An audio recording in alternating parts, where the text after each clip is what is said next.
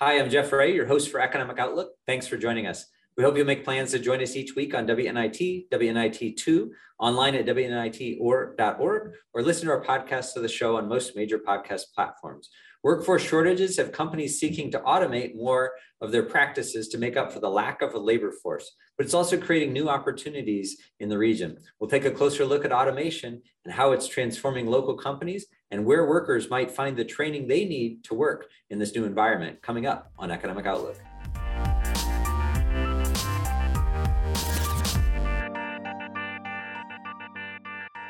Before we get started here at WNIT, we're respecting social distancing and as such have both our host and our guests joining us today virtually instead of in person. Automation describes a wide range of technologies that reduce human intervention in processes. As labor force shortages have sent companies scrambling for solutions, many have made major investments in new technologies to help combat those shortages. We'll take a closer look at automation and how it's influencing the economy in our region with Matt Tyler, the president and CEO of Vickers Engineering, Juan Lopez, the Dean of the School of Advanced Manufacturing, Engineering, and Applied Sciences at Ivy Tech Community College, and Tim Dunai, an automation engineer at Kendall Electric. Welcome, guys. Thanks for joining me today. Thank you for having us. Thanks. Pleasure to be here. Great. Well, appreciate the topic. You know, there's there's so much conversation happening. I think in the in in the especially in the manufacturing world about how to how to innovate and and and bring more technology. Announcements in our region recently about companies like Amazon and the number of robots that are going to be in there. We thought it'd, just be helpful to talk to each of you a little bit about, uh, you, know, you know, kind of what's happening in your world and, and get some insight on the automation space. Matt, just to maybe help frame this for the beginning, just to remind folks, and, and thank you for coming back, by the way. Um, you're at Vickers Engineering. Tell us a little bit about what you do at Vickers. Sure. Vickers is a contract manufacturer. We're a precision machining company. So we we have roughly a couple hundred employees and, and we make products primarily for the automotive industry, but a little bit of defense, a little bit of oil and gas and others. And it's a very high precision uh, uh, iron and aluminum products that we make. Toyota is our biggest customer, for example. So we have products on every Toyota on the road, many Honda, Subaru, uh, Volkswagen, things of that nature. But it's a it's a uh, considered an old school uh, machine shop industry but it's it's about as high tech as you can get. Uh, the, the the technology on the floor is is quite frankly amazing, and then uh, that's that's to produce the parts, to move the parts and load the equipment, and unload the equipment, and take it through its processes. We utilize about 45 FANUC robots and automation along the way, and that's including having 200 employees. And we've grown significantly over the years, and and there's a tremendous that we've actually turned down because we can't grow fast enough. But it uh, we also have a, a, side division called Red Rabbit Automation uh, that takes automation and helps other companies automate themselves. We're, we're considering, but that's a small small part of our business. But um, but we're stuck here in little New Troy, Michigan, in the southwest corner, and you drive by our building, we're lost, but uh, but we we've got a lot going on here. Great. Thank you, Matt. Appreciate it. We'll look forward to chatting a little bit more about, you know, kind of what you're doing in that space. Juan, let me come your way for a second because you're in the education space, but you're helping to prepare the next generation next generation workforce to work with people like Matt and, and Tim. So tell us a little bit about your role at Ivy Tech. Absolutely. Uh, I am the Dean of the School of Advanced Manufacturing, Engineering, and Applied Science. And what we do here is we work with a little bit of everything that Matt just mentioned. Uh, we've got degrees focused on your uh, Industry 2.0, the standard um, industrial technology, the, the bones, right, of any industrial operation, the electrical, the mechanical. You move up to the automation with FANUC robots, single cells with advanced automation and robotics. And uh, behind me, I'm sitting in the middle of the cell for the new uh, integrated systems thinking type of process, which is our Industry 4.0 related smart manufacturing and digital integration, where now you're taking, you know, your standard industry, your automation industry, and you're combining it together into this, you know, data intensive system, which is where a lot of manufacturing is going. And as Matt mentioned, FANUC, you know, all these lovely yellows behind me are the FANUC robots that the students are learning to train on to understand how to do both programming and maintenance, you know, all, all different aspects of getting ready to help our region transform its relationship with automation. Great, thanks, Juan, and we'll look forward to diving deeper. Tim, let me come your way. Tell us a little bit about your role. So I'm with uh, Kendall Electric as an automation engineer. Kendall Electric is a whole line electrical supplier. Um, and we cover, we have a large footprint. Our, our company covers all the way from pretty much uh, um, but my role specifically is in the automation space. Rockwell Automation is a large manufacturer um, and is involved with a lot of automation that ties into the FANUC robot. So there's probably some things that Juan is doing in his class that's going to incorporate tying with that PLC into the robot. And it could be anybody's PLC because there's two hats I put on. I put on the hat of the person who sells, supports, those products, the Rockwell Automation products. But then also, I'm involved with the program like First Robotics, and I'm very interested in seeing what happens with students so that they know that they can stay in the Michiana area and don't have to travel out of the area to find employment. So that Rockwell PLC could be anybody's PLC, but to have a good understanding. Um, on a daily basis, I work with customers who are um, either doing manufacturing themselves. I've been into Matt's facility, um, or we've got other customers that are building machinery that are building components. So they'll ship out of the area. Um, and it's working with those customers to meet whatever their customers' needs are. Juan referenced Industry 2.0 and 4.0 and 3.0 all of my customers kind of play in all those different areas. So there's the piece where you have to help whoever that manufacturer is, where they're at at that point in time, figure out what works best for them and their path moving forward. Um, automation is really about trying to help the, the the workers be able to do their job efficiently, safely, and keep productivity rates up. So there's a lot of different ways to look at the, at the automation space. Great, Matt. Let me let me come your way because you're as your company is evolving and and you're doing more and more on the on the technology space. My guess is that the, that the shop floor looks different today than it did, um, you know, many years ago. You know, if, if somebody was to walk walk into your floor, so to give us a, a visual of uh, of uh, description of, of sort of what it might look like. Well, pe- people that aren't aren't used to the to the manufacturing space we're in are they're always surprised. They're always a little shocked when, when they come out on the floor, and it's and it's the the the, the scope of technology. And, and and we we always say uh, to young kids, hey, do you want to get into manufacturing? And they always kind of hem and haw because they they uh, you, know they've they've heard this old school uh, negative stereotype that somehow was developed in the 70s and 80s that manufacturing was dead.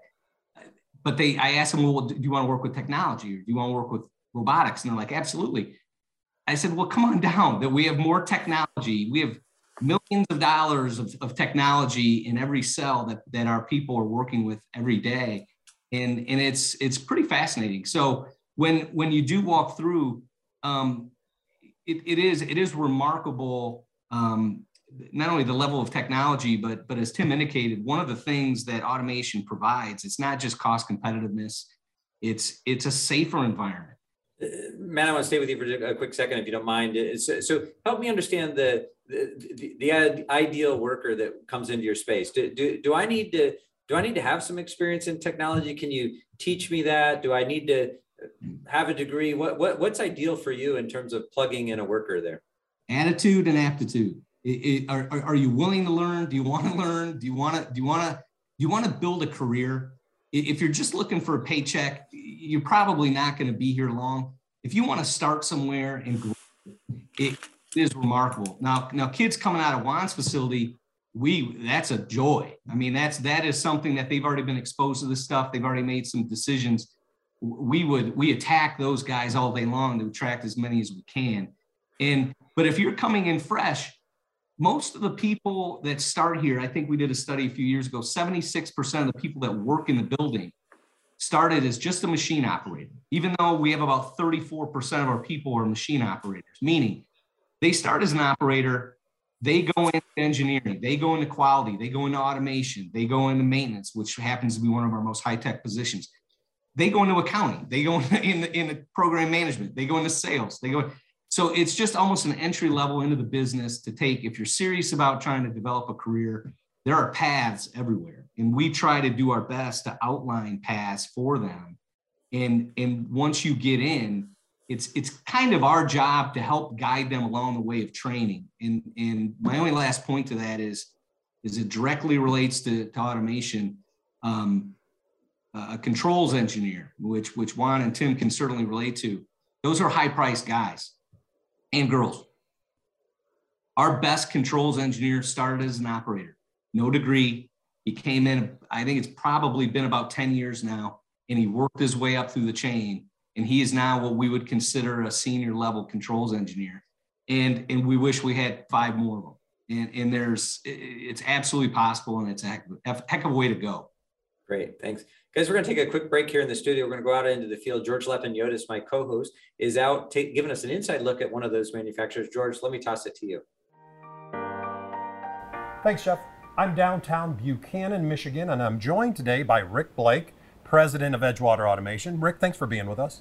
My pleasure. Rick, we are standing in your Buchanan facility. Your company specializes in manufacturing automation products. Would you just give us the, the layman's explanation of what that is? Be happy to. So, we design and build custom automation. So, when people need an assembly line or a type of automation they cannot purchase out of a catalog, they come to a company like Edgewater and we design a specific piece of automation to meet their specific need. So if I had a company, for instance, that built cars, you could design a piece of, of, of equipment that might do one specific thing on that assembly line. Perfect. All right. And that's very common for us to do. Now, um, how long has Edgewater been in business? I'm staring at, at, the floor. There's a commemorative sticker there for all the employees that walk in. We just celebrated 20 years this year. Congratulations. Thank you. And that's part of the reason we decided to talk with you is 20 year milestone is a big deal. You are now in three facilities, is that right? That's correct. Two here. Two here in Michigan and one in South Carolina. And do all three facilities do roughly the same thing or do you have different teams at different plants? Good question. Very similar things. Some specialize in one one type of automation versus another, but very similar. But headquartered here in Berrien County. That is correct. So, as you celebrate 20 years in the industry, a lot has changed. As a matter of fact, we were looking at some of the automation modules, you call them, that are right behind us, and I pointed you toward the, the cabling and such. And I said, this must not have been there 20, even 20 years ago.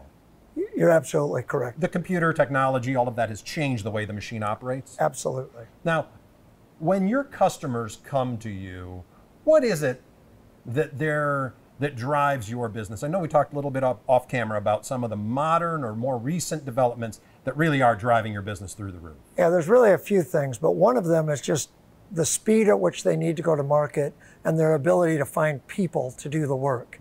Automation gives them a solution that allows them to get to market faster and to do to scale their needs without the specific need of hiring tons and tons of people. And in the old days, that was maybe a cost cutting effort, but nowadays it's almost a necessity with the, la- with the, lack of labor and some of the, the workforce development uh, shortages that we're having. And also onshoring, bringing work back from some of the lower cost producing nations like China or whatever finding ways to bring that work back here to the states. Now, why? What? And and, and I know that you don't. Uh, there's some things you can't tell us, but what is it that your clients drives your clients to want to offshore some of their efforts? So when they take things offshore, they're usually doing it for cost.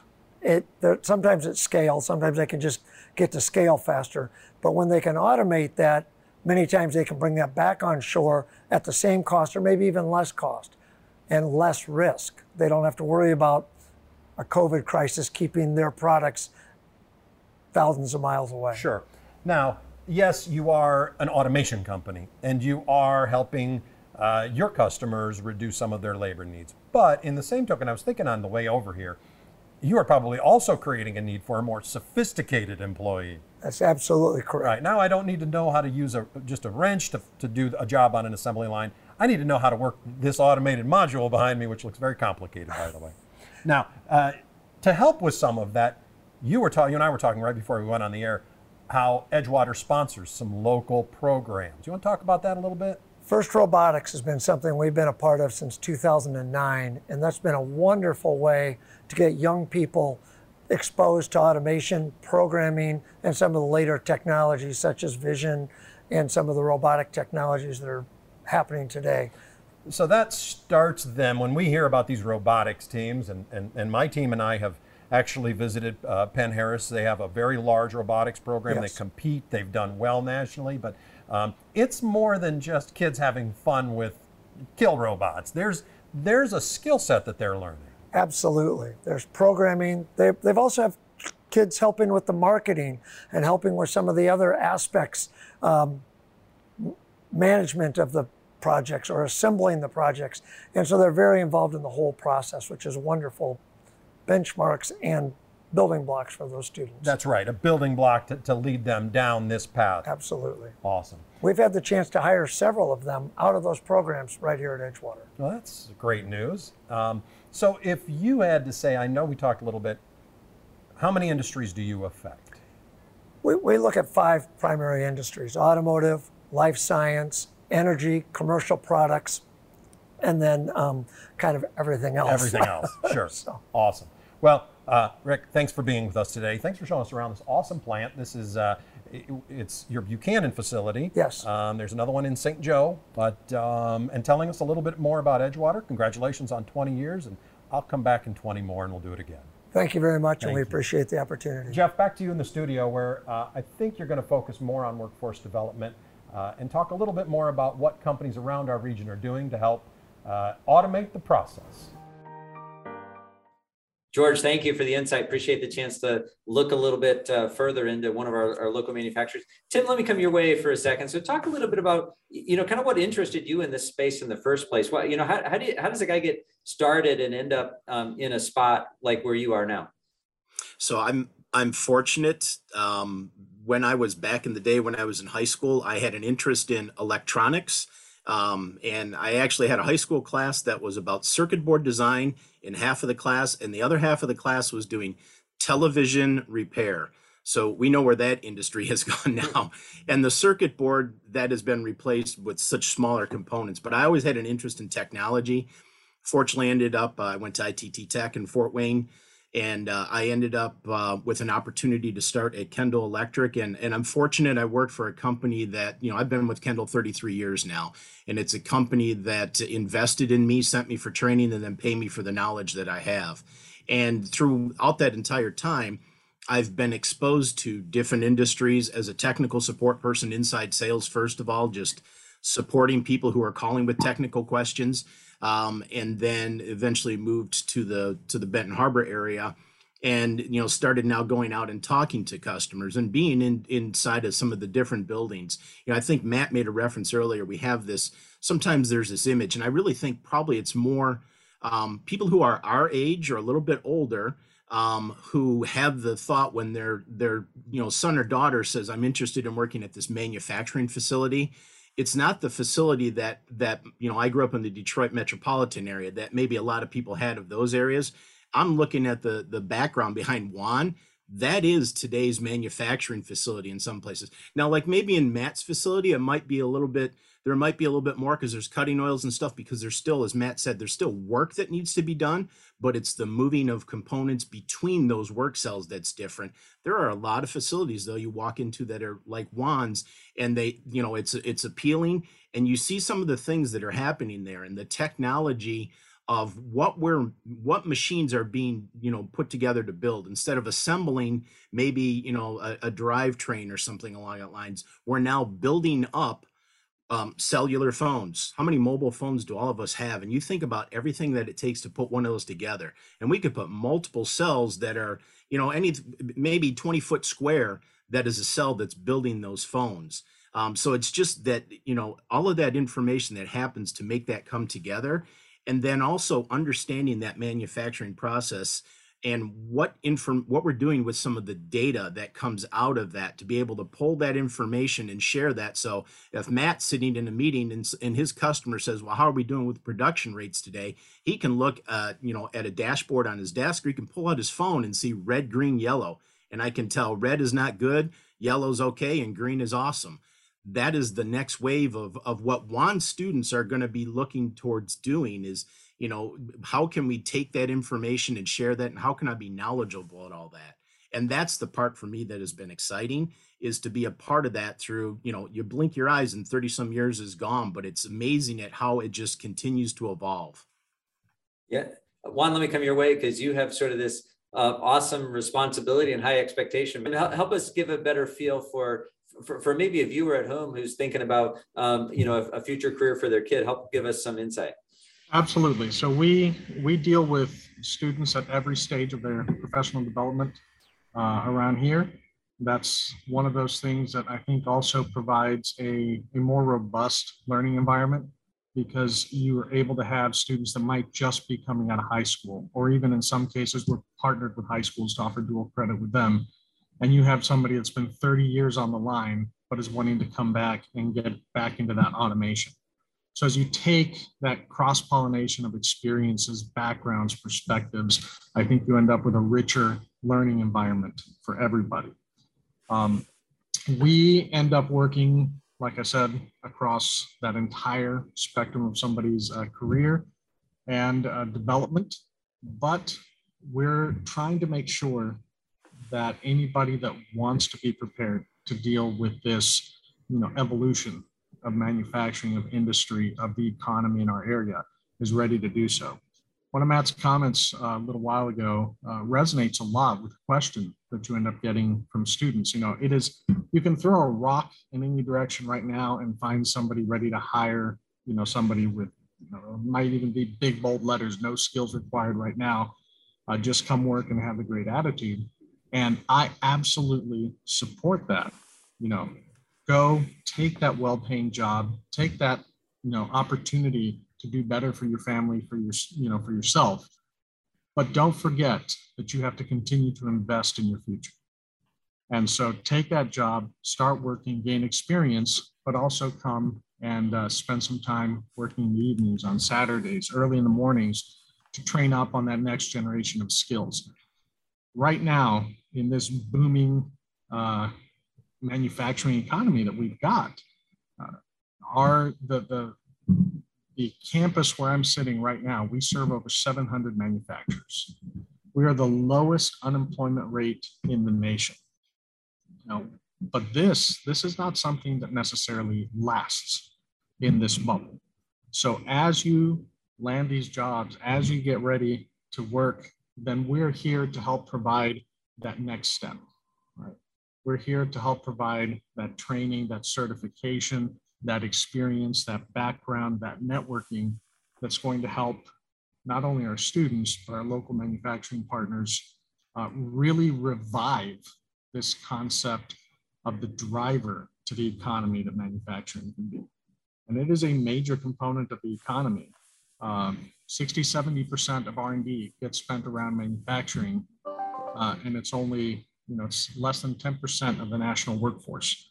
So we're an important part of driving that economic engine. And it's only going to become more important as the last two years have shown. Great. Jeff, could, could I add one thing there too? Sure. It, and, and it ties back to what Matt said earlier, attitude and aptitude.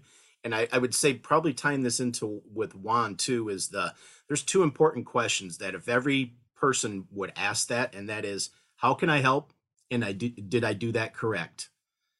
that goes right to the attitude and aptitude. And I would say also probably Juan, you would probably echo this is that there are some very awesome students coming out. It doesn't matter how old they are with great ideas. And I think that helps to reinvigorate manufacturing and sometimes manufacturing or processes to go, you know what, there is a different way to do it. We don't do it this way now because we've done it that way for 20 years. Let's look at new ways. And I think that's the lifeblood for new people being introduced and, and accepting of and understanding technologies and how we can apply that to what we've done in the past and just do it better.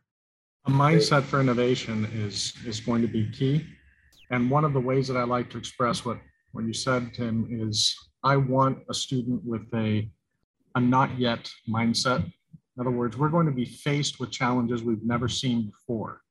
And when I face that new thing, that thing I've never done, that thing I've never attempted, that robot I've never programmed, uh, is the answer to that challenge no or not yet? And if you've got the confidence to be the kind of person that faces a problem with a not yet mindset, not yet, but give me some time to train, not yet, but let me talk to the right person, not yet, but give me an opportunity to go out and, and learn that's the kind of person that's going to be making a difference and will have a guaranteed spot anywhere they go. Yeah, I've tried to take this. The one phrase is get comfortable with being uncomfortable. Because when you're uncomfortable, that's when you start to learn new things. And it's tough to get there, but when you're there, it's good. Great. Matt, I'm gonna get, our time's got away with this. I got about 30 seconds left. Help make the pitch in that last 30 seconds as to why somebody ought to uh, consider a, a job at, at, at Vickers or, or something in, a- an, an automated field. Well, I, we, we used to be considered a cutting edge company for a company our size, but I'm looking behind Juan, I'm going, my God, we've been surpassed. You know, there's technology, we got to keep up. And that's partially what's exciting. And, and Juan and Tim are exactly correct. It- it's, we are applying it, they're teaching it, they're supporting it. And, uh, and it's only going to get bigger. It's only going to get better. United States is the second leading manufacturer in the world. Some people don't understand that, and they're gaining ground on China significantly over the past couple years, and that's going to continue. It's it's going to get bigger, not smaller, and uh, we need as many sharp problem solvers as we can find. Well, guys, thank you so much for our conversation today. This sounds like some great things uh, going on in, in your businesses. We'll look forward to having you come back as this uh, continues to evolve and, and appreciate the conversation today. Um, That's Thank it. you. Thank you. Absolutely. Yeah, thanks. That's it for our show today. Thank you for watching on WNIT or listening to our podcast. To watch this episode again or any of our past episodes, you can find Economic Outlook at WNIT.org or find our podcast on most major podcast platforms. We also encourage you to like us on Facebook or follow us on Twitter. I'm Jeff Ray. I'll see you next week.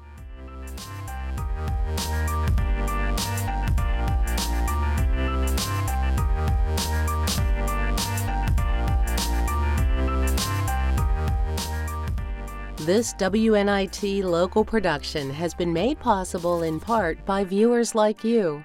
Thank you.